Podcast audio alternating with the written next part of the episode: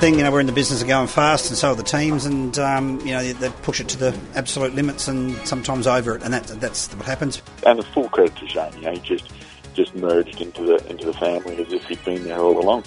I was embarrassed for that race to restart in Tasmania. Dumb shit like that that just isn't acceptable. From the racetracks across Australia, and here's Inside Supercars. Welcome to Inside Supercars. Tony Whitlock and Craig Revell on our post-season wind-up. It's a review of what's happened, what's going to happen, what did happen, with both Tim Hodges, who's a specialist in particularly the electronic media, both ABC Radio and Fox Sports, joining with Jordan Mulak, who is from Motorsport Mate and Supercars Collective. Hey guys, how are we? Uh, nice to be here, Jen. Wonderful to have you here. We're uh, asking these two chaps who've spent a fair bit of this year looking and sounding and um, getting opinions on the whole world of inside supercars. So we'll just go straight to it and ask, first of all, what were your impressions of 2018, Tim? Well, I think it was a, a great season for the sport. There were a number of super highlights, which we'll talk about over the next few minutes. Um, but at the end, I think it was a, another fantastic climax at Newcastle, which is two for two from um, you know, two awesome events to, to cap a great champion. I, think Scott McLaughlin is a worthy champ. Um, I think he's a great story, and he, it's good for the sport to have uh, Dick Johnson back as a champion. And I, I, think it's also good for the sport, and I'm sure we'll discuss this, that uh, I think it's good for Red Bull not to have won a, a, championship after the complete dominance they've had really for the last decade. I, I don't think it's a bad thing to, to have a different champion it is a great story, and what's more to the point, it's wonderful you're going to be writing it. Well, yeah, we've um, uh, just a little project I've had on the go with Scott McLaughlin. Um, it, it, was something born from December 2017 after he just had the the most horror, horrible day of his life in Newcastle, um, and, and, he lost the the unlosable championship. Um, we, we just spoke about what would it look like if we put together a diary of following his 2018 season? And imagine back then if he could be the champion 12 months on and um, you know it's nice to, to back a winner and it's nice that we've been following the story and he's been keeping a diary and uh, we've been following with Mark Horsburgh who's been um, pretty much behind the scenes and everywhere he's gone. Mark has been right beside him right through until Newcastle on Sunday evening when he was up on the catch fence with Scott celebrating with the fans. So um, I think it's going to be a really different thing, and I hope the supercar fraternity uh, enjoy it and like it. And uh, it's not just a, a, written piece of a diary; it's it's really a pictorial piece as well. So there've been a lot of highs and a lot of lows for, for Scott through the 12 months, and uh, you know, started with the, the worst low of his life and, and ended with, with the absolute greatest high. And Jordan, your impressions of this year? I mean, 2018, it, it, was a really brilliant year for fans of the Blue Oval. You know, as Tim said, also really great for fans of Dick Johnson and Dick Johnson Racing. I mean, for the Falcon to win a championship in its last flight was a resounding success. But you've also got to give credit to teams like Triple Eight. They had an amazing year. Like, despite missing out on that drivers' championship, the fact that they still had their cars second, third, and fourth in the championship, they won the team's title with the debut of the ZB, you know, they might be having some regrets over that uh, decision to possibly cast aside Craig Lowndes from full time driving next year. But at the same time, we saw throughout the pack some unexpected, unexpected stars. Uh, a real form guide for next season really showed up this year.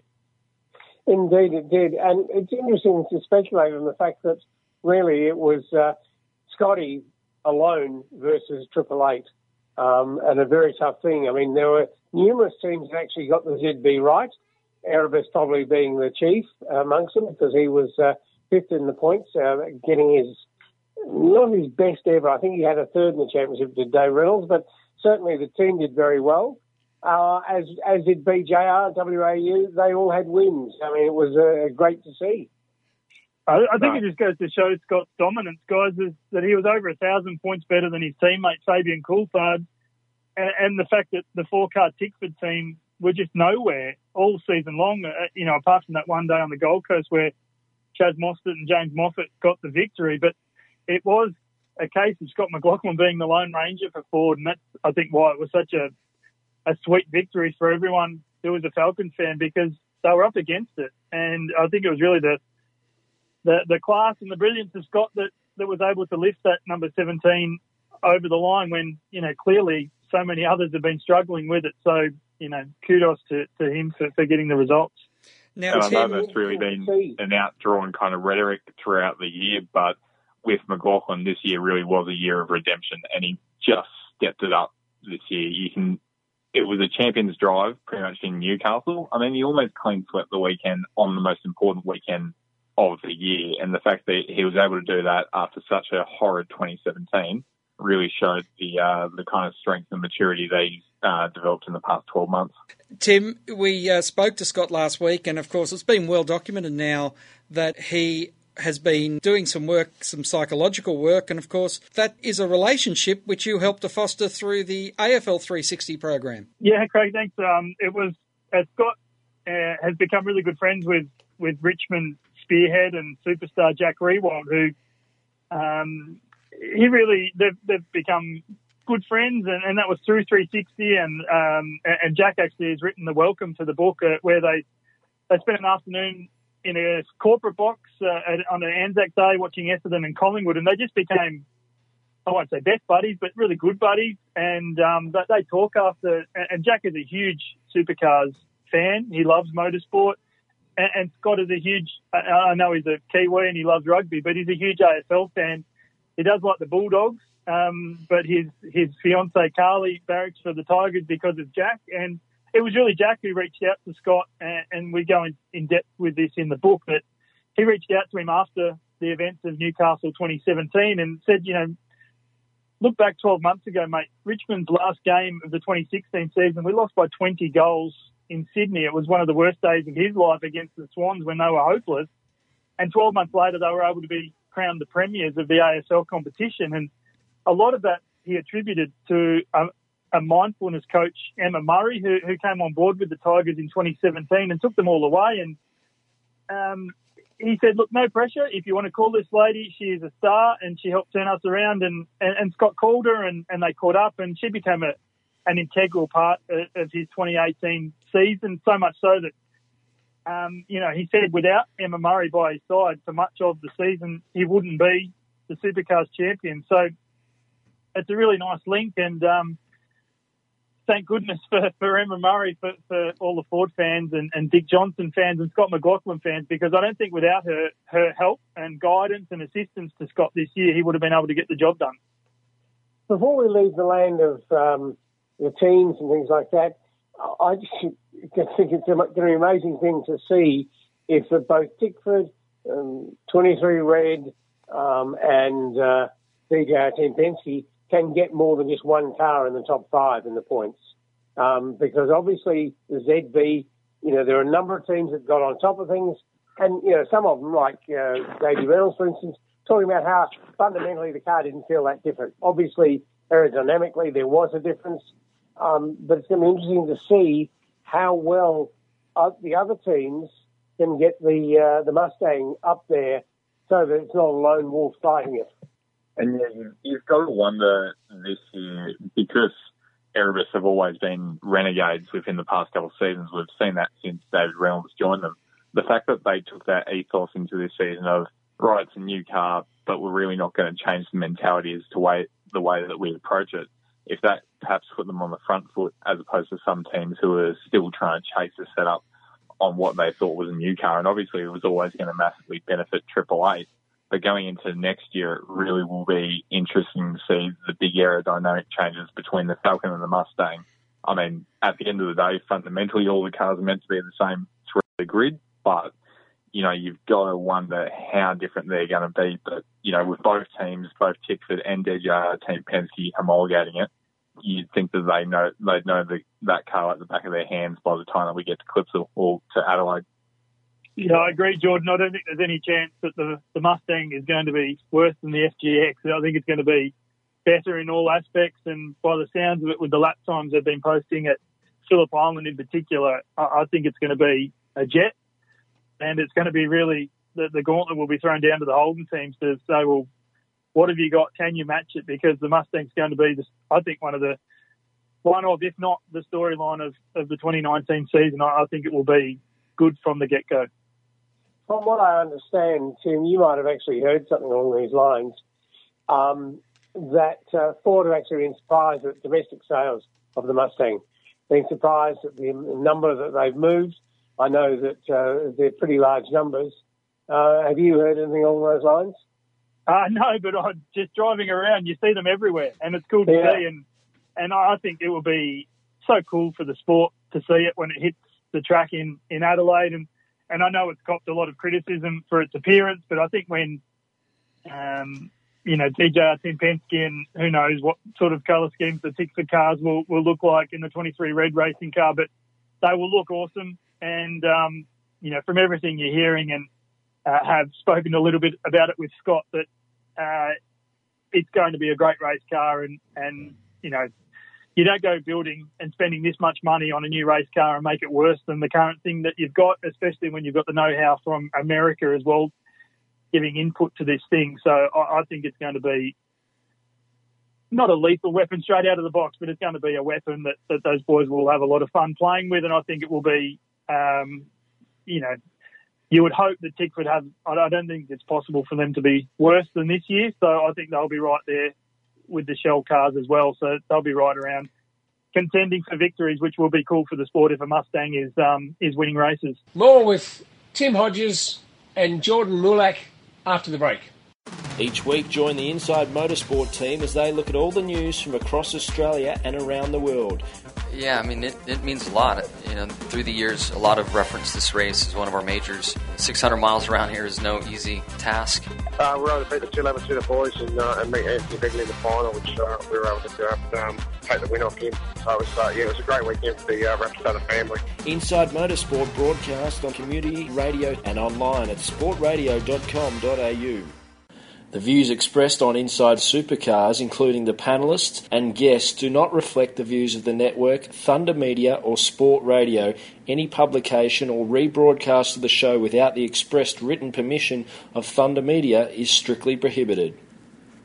Welcome back to Inside Supercars. We're talking with Tim Hodges and Jordan Mulak on the 2018 season and beyond. Which leads us on to really the Camaro. Um, and Jordan, um, uh, you, have obviously spoken to people about uh, the introduction of the, the, the, Camaro and how that could affect uh, both uh, the relationship between Holden and Triple Eight and uh, Walkinshaws.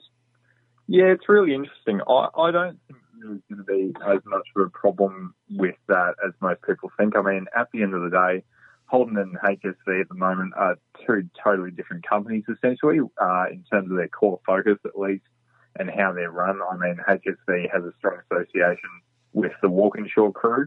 I really don't think that there's any threat of, of Triple Eight, you know, jumping ship and changing to the Camaro if it is homologated, because they'd lose Holden's backing it. Uh, the only thing that will worry them is if Walkinshaw and HSV, you know, gets the Camaro up and running pretty well, but then offers better deals to the independent teams, you know, like Team 18 possibly even BJR, BJR or GRM, sorry. And, you know, if they're able to do that and take away some of the customer base of Triple Eight, that'll really put a strain on the relationship between Triple Eight and Holden, pretty much if, and especially if the Camaro starts succeeding. Do you think yeah. it's realistic, Jordan, for this to actually happen? Because I've got to, I'll put my hand up and I, I just can't see it being on the radar that Holden will just shut this down if it becomes realistic, which I think at the moment it's just more a pipe dream than anything. That's the thing oh, with with the with the amount of control that GM has, especially over Holden, being you know some small kind of uh, division out in the you know kind of colonial, you know, pretty much I really don't think that this will get up. And if the response to the Mustang is anything to go by, especially with the looks of it that you just touched on before, being so different to the production car, mainly because of the control chassis that we use. I mean, if you've seen pictures of the Camaro, the roof's about half the body size of the Mustang. So you got to think about how much that would need to be changed. I really don't see this getting up anytime soon. Other manufacturers, yep, sure, no worries, but not the Camaro. Which, uh, speaking with Tom Walkinshaw, oh, sorry, Tom Walkinshaw, speaking with Ryan, he actually said to me that you know he's going to require them to uh, relook at the uh, turret, which involves that very thing you talked about, changing the roll bar. And I can't see supercars saying, having now gone through the process with the Mustang, why the hell would they start changing it, which they didn't do, um, for, the, for the Camaro to come in? So it's going to be interesting to see. Uh, you know, I mean, the other point of it is we've now seen the third manufacturer, Nissan, leave the pack. Do you think this is going to have a major impact on the longevity of uh, Kelly Racing, Tim? Uh, short answer, yes. Um, but I and I worry about what sort of um, how competitive they will be on the racetrack in 2019 because we've seen in 2018 they've really struggled badly, um, especially the second half of the year where I'm not sure whether the funds were drying up, but just um, they were so off the pace that it wasn't funny. And um, then you worry that if they're putting at least one pay driver and maybe two pay drivers, and if you count Simona, maybe it's three pay drivers in there, then that's going to be a serious concern for that team. And um, you know, I'm not sure what you guys think, but I just can't see them being competitive at all next year. And if they're just racing around looking towards 2020, and if there is talk of a new manufacturer coming on board, then whether they write off 2019 completely, you just think whether they're not a blight on the sport, but they're just going to be right down the, the back of the pack, and there's not much they can do about it. Uh, looking back, I just I mean, Nissan, Nissan spent so much money coming into the sport, and they must look and think it, it's a bit of a waste, to be honest with you, because they didn't achieve, I don't think, anywhere near the results or the achievements that they would have had as their as their goals. And you know, I would think they would be pretty disappointed with how it all played out. Yeah, but you have I mean, to be fair that Nissan got nobbled from the get go. The commission really put ridiculous impediments into their ability to uh, get the, a car up and running and competitive quickly. And these impediments weren't made to, and of course, the Mercedes was on the uh, track on this uh, Tuesday that we're recording the show, um, years on from it last racing, three years on from it last racing. But the commission allowed them to have the uh, overhead cams. Nissan, uh, sorry, Volvo came in under a completely different set of rules. So Nissan's right to feel we didn't achieve it, and they're also right to think, why do we want to go back there? They nobbled us right from the start.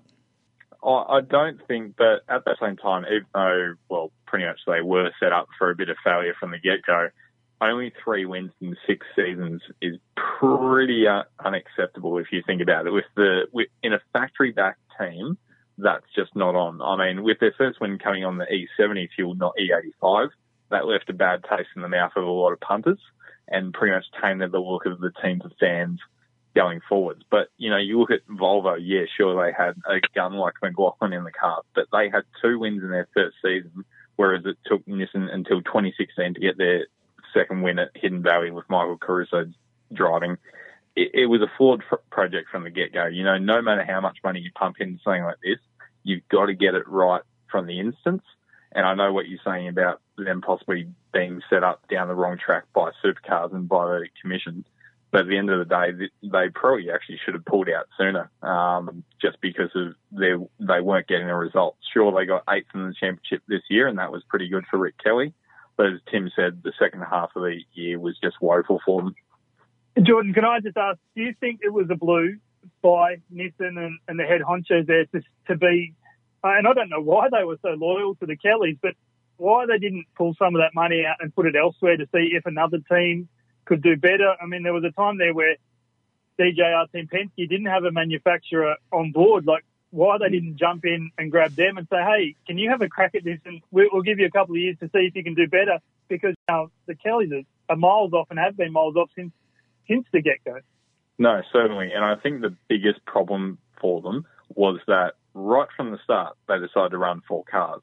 To run a four car operation, I mean, even Triple Eight wouldn't do that. Three cars was a stretch for them. Four cars, especially for a team as, well, effectively small as what Kelly Racing is, with no championship success, that was a big ask. And, you know, those kind of teams are always going to draw in the manufacturers because they see something in them, like with GRM and the like. But in this instance, I, I think you're right. Nissan should have possibly looked elsewhere halfway through the tenure and gone, hey guys, you're not really getting the results that we want. We might start looking elsewhere or be interested in other teams.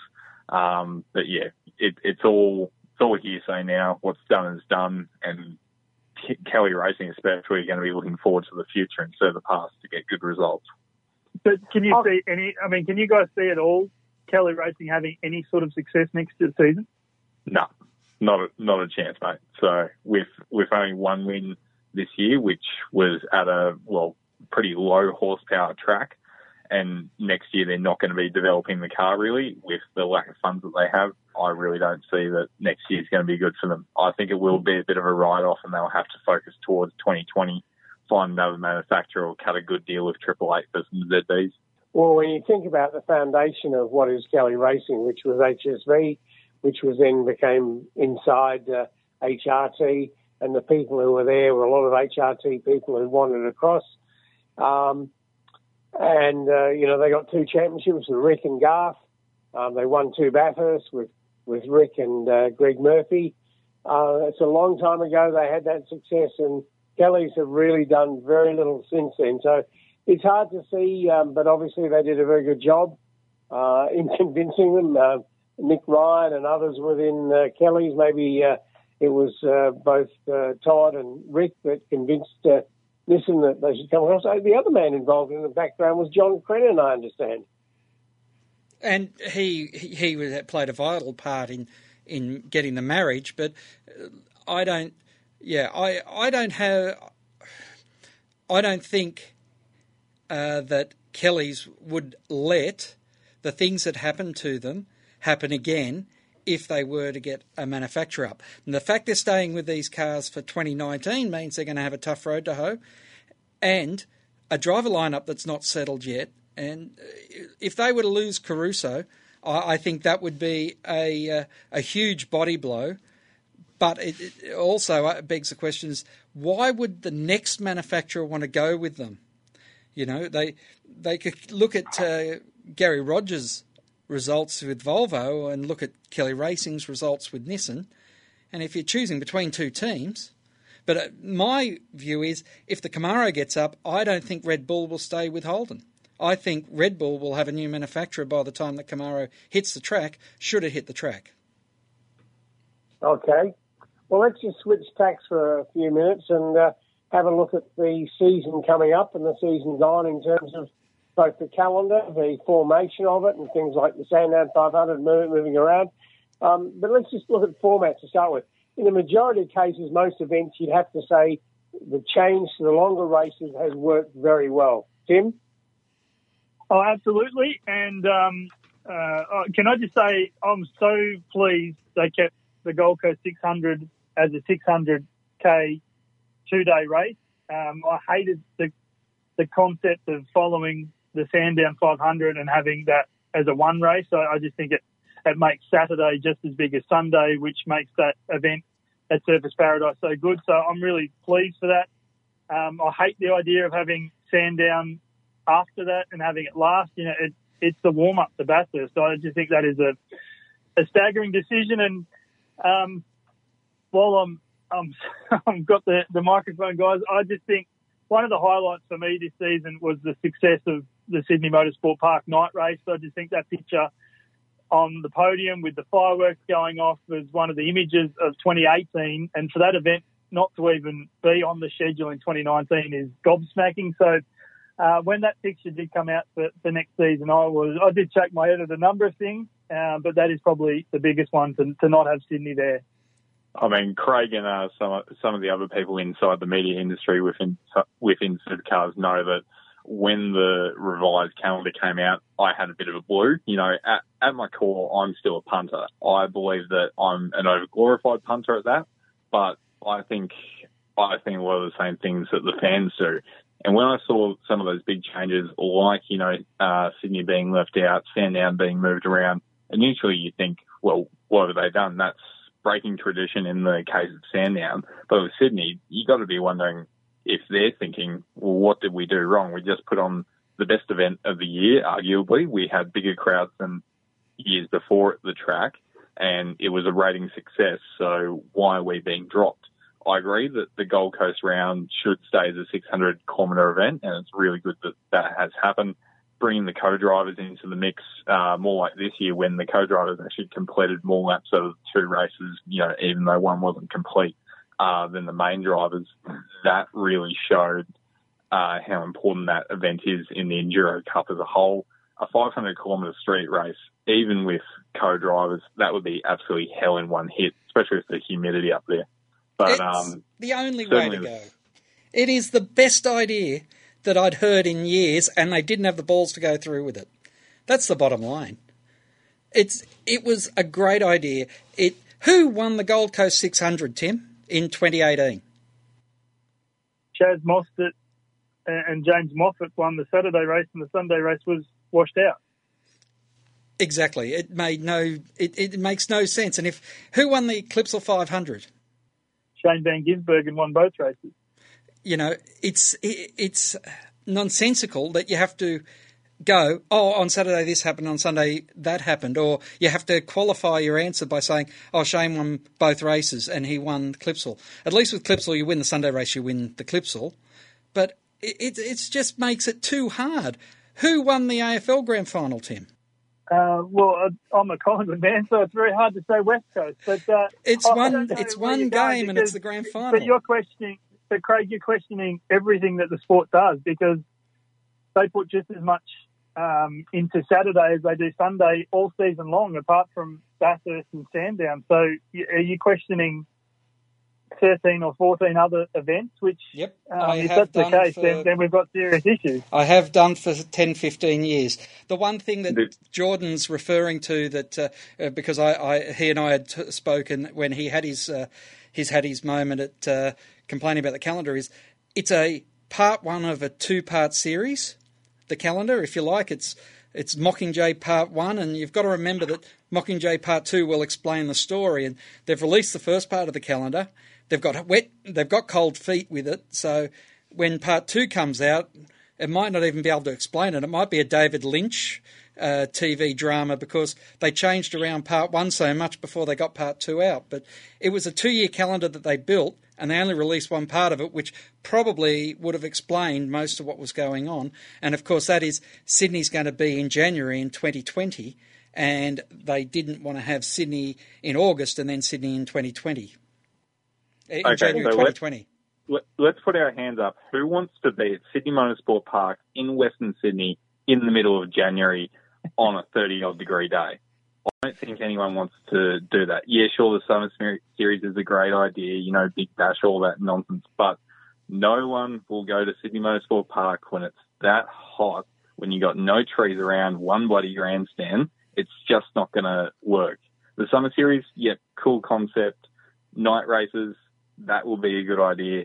But certainly during the day, like we even saw this year with the night race uh, Sydney Motorsport Park, you've still got to do stuff during the day. You can't just run your event at night because you only have a limited amount of time. Why not? So Why can't you? Are you saying supercars as the entertainment is not good enough to pull off two and a half hours of pure sporting entertainment or sport entertainment? But what about qualifying? What about practice? You've got so much more other than the race, unless unless you literally just rock up there, get people to draw their names out of a hat. And no, you, no, you can have all that. Uh, you can have all that in one night. But why do you have to have 15, 15 other support races? If you if your show's good enough, then you could get away with have a qualifying, have uh, a shootout, and go straight into a race and get it all well, compacted down. Because your biggest problem is racing in summer. How are all the teams? And I had this spray a couple of weeks ago, so Tony, you can pull me up if you want. How are all the teams in the Dunlop Super 2s, in the Utes, in the Touring Car Masters who don't have physios, who don't have all the uh, uh, people and support crews? How are they going to go in a summer series when they're racing in the hottest part of the day when the stars are all racing at night? If you Craig, go to a summer series, you've got to just cool it down. You don't you don't watch a test match and a big bash game after it. The summer series concept is 12 months in the making. I mean, they have to actually wipe out the best part of the season to then start the season proper, whether it's August or September or October around Sandown, Bathurst, or whether you start up north with and work you know, like a Townsville or a Darwin, and then work right through the summer. Like I don't see the, I don't sort of see the point of starting in, in January, especially when you finish in late November. That how is that going to work? Yeah, I, I I've gone off the summer series. Partly because you look at Fox Sports, you don't have a, a shortage of sports on the television. You don't have a shortage of sport on free to air television in the summer anymore. Ten years ago, when they were first talking about it, there was cricket and not much else on in summer sport. But it, summer's been, you know, absolutely polluted now with all these other sports that have fragmented audiences. At least when you're going up against the footballs, you know what you're going up against. Yeah, I think it's a, and, and you'll only have to look at America where every single sport, and that includes, you know, golf, uh, NASCAR, uh, baseball, they're all trying to get away from the NFL because football is just so big. And, and I think anything where supercars can get away from the AFL and NRL season is a positive. You only have to look at the success of Newcastle and uh, I work in TV land and I work at Foxtel and the success of the Newcastle event, the ratings, especially on the Sunday in particular when the championship was up for grabs were, they were, uh, I'm not sure if mesmerising is the right word, but they were staggering and, and it's so good for, and, and I'm, I'm like Jordan, I'm, I'm a fan of the sport first. And I love the fact that everyone at, at Fox Footy on that Monday was talking about the, the numbers that the supercars pulled on the Sunday. They, they were, they were AFL finals numbers for the final race of the, the supercar season. So as a sport, it's very healthy right now for supercars in TV land because Foxtel absolutely loves them. And, and, there's only a few sports that right now are still rating very well, and that includes AFL and NRL. I, I think cricket's going to be a huge success for, for Fox Sports. And the other big success story is right now is supercars because some of those other sports in summer, like the A League, they their numbers are stinking it up at the moment, and, and the NBL isn't even on the radar. They are you know, some of their numbers don't even top 20,000 for their games. So, you know, when you consider that the Supercars Grand Final rated almost 300,000, they're in a very healthy place. Mm. Okay, let's get back to things we do know about 2019, right? Not looking at the calendars beyond that, and that is the Sandown 500. You actually mentioned about the 600, Tim. Um, you're glad they made a decision. I am as well. But why were you glad that that decision was made about keeping Saturday, Sanctus and Sunday and two events as such rather than blending into just all readying up for a 500 on Sunday? I just don't like the Mickey Mouse qualifying races, and I think people go to the Gold Coast because it's an event, and it's an event not only on Sunday but on Saturday, and it makes Saturday just as big as Sunday. So, um, you know, I've been going to the the, the Gold Coast uh, street race since 1991 when it started. I, I think it's it's great. It's a great concept for supercars to have a race on Saturday and Sunday, and I wanted it to stay like that. Um, so that's you know I put my hand up. So uh, and then I just don't think it makes any sense to run Sandown last when it should be first before Bathurst to, to give the teams the opportunity to. We all know they're going to make errors and blues and learn on the way because it's quite often the first time driving combos have driven together. It's um, you know first time teams have been doing that, and, and you don't want that to happen on, on Bathurst Day when you don't want a simple error to happen and cost you um, a, a, not, the race, but cost you a good a good finish in, in, the biggest race of them all. You want to iron those bugs out at Sandown when it doesn't mean quite as much. So, well, that for me, you know, it puts so much pressure on the teams to get it absolutely right for the, for the biggest stage. More with Tim Hodges and Jordan Mulak after the break. Each week, join the Inside Motorsport team as they look at all the news from across Australia and around the world. This year in Formula 3, I think, is a fantastic environment for me to be doing that. However, I believe for myself, uh, a sustainable career in tin tops such as V8 Supercars in Australia is where I see myself. Second crack at the Australian title since we've been back, and a bit unlucky the first time, but we end up with a win there at Speedway City uh, two weeks ago. Inside Motorsport broadcast on community radio and online at sportradio.com.au. Join in the conversation, post your thoughts on our Facebook page, and to ask a question, email insiders at sportradio.com.au. Well, it would seem that highly likely that Sandown is going to come in, uh, not September, but in October of uh, 2019. Um, and yeah, we know historically all those European drivers used to look forward to Sandown. They didn't have much to learn the track, unlike Bathurst. they could learn the car, they could learn the team. Well, that's not going to happen. And that Sandown becomes probably, in some ways, more important than it's ever been. Not as somewhere as a training ground, but as somewhere as a final proving ground. So that's going to be an interesting thing as part of the 2019 season. Jordan, you, what's Just- your thoughts? Uh, see, I'd like to be the devil's advocate there. Even though I hate the fact that we don't have the traditional Sandown Bathurst run, with what Tim said about there possibly being more mistakes, I don't think that's a particularly bad thing. It'll really show up the level of, sorry, the level of professionalism within the sport and which teams will really shine. I mean, we saw this year at the Bathurst 1000 what? The wheel fell off car one, possibly the the shortest odds of that car to win Bathurst in years. Everybody was tipping it as the winner. Reynolds and Youlden, they had the win in their hands until Reynolds cramped up. Even though he had all the time in the world to prepare, they had everything that they could have done to possibly prevent that from happening, and they didn't. It, it'll really lift the level of the teams coming in. Sure, there will be more mistakes, especially from the co-drivers, being the first time that they really get a lot of seat time in the year, despite there being some tests throughout the year, which we don't have enough of. But at the same time, it will really show up the good teams from the bad and then the really ugly ones when we rock up to Bathurst. So even though it's a shame that we lose that Sandown Bathurst tradition, it, it, it'll be really interesting next year to see how that works out. And it's very much so that who can adapt to it, the change, who's going to be the ones who are most on the ball and realise that uh, those test days at a Winton or Queensland race that, that happen around the country are going to be more important than ever before in terms of getting driver changes and all those things just right. It's uh, it's certainly going to make an interesting year with the changes that have come. Um, have you got any predictions, Tim, on uh, what do you think is going to happen next year? Well, I think um, Red Bull, um, they were filthy pretty much the entire last day of the season, and I think it cost them a good result because they were so angry, and um, you know they let everyone who walked past the garage know how angry they were with the stewards finding on, on the Sunday morning. So I think that will carry them right through the off season, and they'll hit back uh, with a vengeance.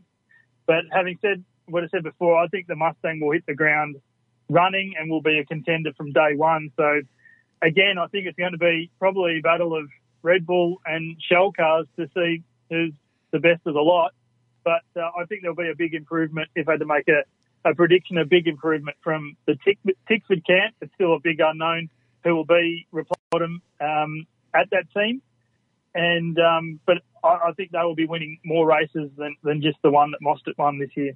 I'm interested, Jordan, uh, taking up Tim's point that perhaps Triple Eight got the penalty in Newcastle on Saturday that they perhaps should have got on, uh, what was it, Sunday at New Zealand. Yeah, look, so I'm, I'm going to give full disclosure here and say that I'm a fan of the Blue Oval. I've been a Dick Johnson Racing fan since the day I was born, thanks to the Mulak family history of everybody supporting that team, uh, at least all the ones worth talking to. So pretty much, I, I really do believe that the, the penalty on Saturday, I, I know that this sounds weird, but the stewards would have almost been forced to give that penalty to them because, you know, they got away with a free kick effectively in Auckland at Port Coe with um, the penalty not being given in that pit stop for Van Gisbergen.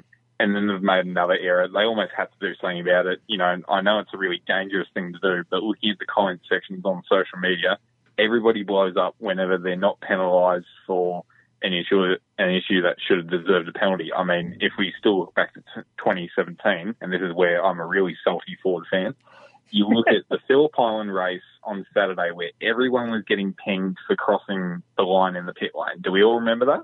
Mm-hmm. Yep. Yeah. Everybody apart from Johnny Whincup got a penalty for that. And that then made the difference at the end of the year. That 21 point difference resulted in Whincup getting the championship over McLaughlin. So back to Newcastle this year, I really do think the stewards had to give a penalty to them. And it's almost a, a, a character assessment on Triple Eight is that they then went into Sunday with the mentality of, oh, we're the, well, not really even the underdogs, but we're the victims here.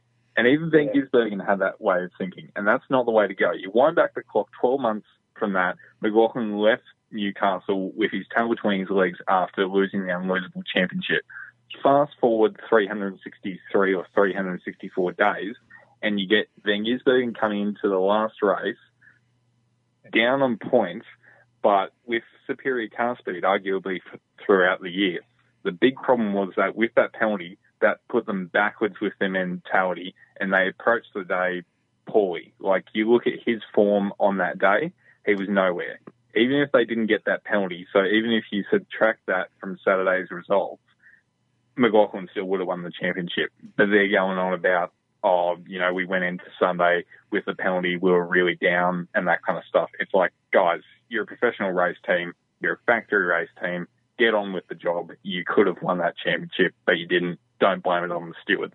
And perhaps Which that shows Jamie into. Um, that is um, quite simply that have Triple Eight not been ever pushed as hard, they made mistakes, whether they got penalties or didn't get penalties.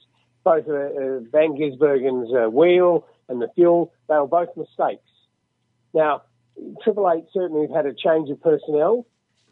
when I went, was away for two or three years, not regularly going, suddenly I go in the garage. I mean, there are the guys I've known, Adam Devereaux and Gary's and Adam and Andrew Simpson, and guys like that I've known a long time, 20 odd years. But there are all these new faces I don't know. And are those mistakes coming because Triple Eight is getting more pressure than they've ever had before? Tim? Oh, there's no doubt. There's no doubt. And you only have to go back to the second half of the season. You go to the Gold Coast where they made a number of howlers on, on both days, and then that followed into to New Zealand and ultimately to, to, to Newcastle. I think after New Zealand, the funny thing was that that one moment after the race when Shane had won the race and then pulled up beside Scotty really became the villain, and, that whole team just going to Newcastle became almost the evil empire. Which uh, you know, I'm a big NASCAR fan, and I love the fact that Kyle Busch puts his hand up and he likes to play the role of the villain, and they have such heroes and villains in that sport in NASCAR that we haven't had in the past in supercars, and I think that will really stick with with the Red Bull team going forward. I also love the fact that you know you're right, Jordan, that, that Red Bull did dirty up so much, and it was it was almost like the petulant child didn't get their way, so they cracked it. And and I love the fact that Neil Crompton and I spoke to Nathan Prendergast, the the, the producer of the series, um, yesterday at an event, and he said that Roland Dane said, "Do not talk to me because I will not answer questions." And, and he said this on the comms that back to, to base so we can't really go and speak to Roland Dane. And, and, Nathan was the one who said, well, get in front of the camera and say exactly what Roland said. And, and, Neil Crompton threw him under the bus. And it, it was great. It was just to show that this team was affected so much by the rivalry that, that DJR Team Penske brought to them all season long, especially the last weekend, that they were simply rattled. And I, I think it was great. So going forward, uh, in, on that last weekend, I can't believe that the stewards weren't on top of anything that happened to cars 97 or 17. They had to be, within an instant, they had to get right. And the fact that they missed the 97 pit stop on the Saturday, that it dragged into Saturday night, that it dragged right through to Sunday morning, I just think was unacceptable. So hopefully going forward, the stewards can get pull their finger out and have a better season, certainly than they did in, in 2018. Is that too harsh? No, Well, no. not at all, mate.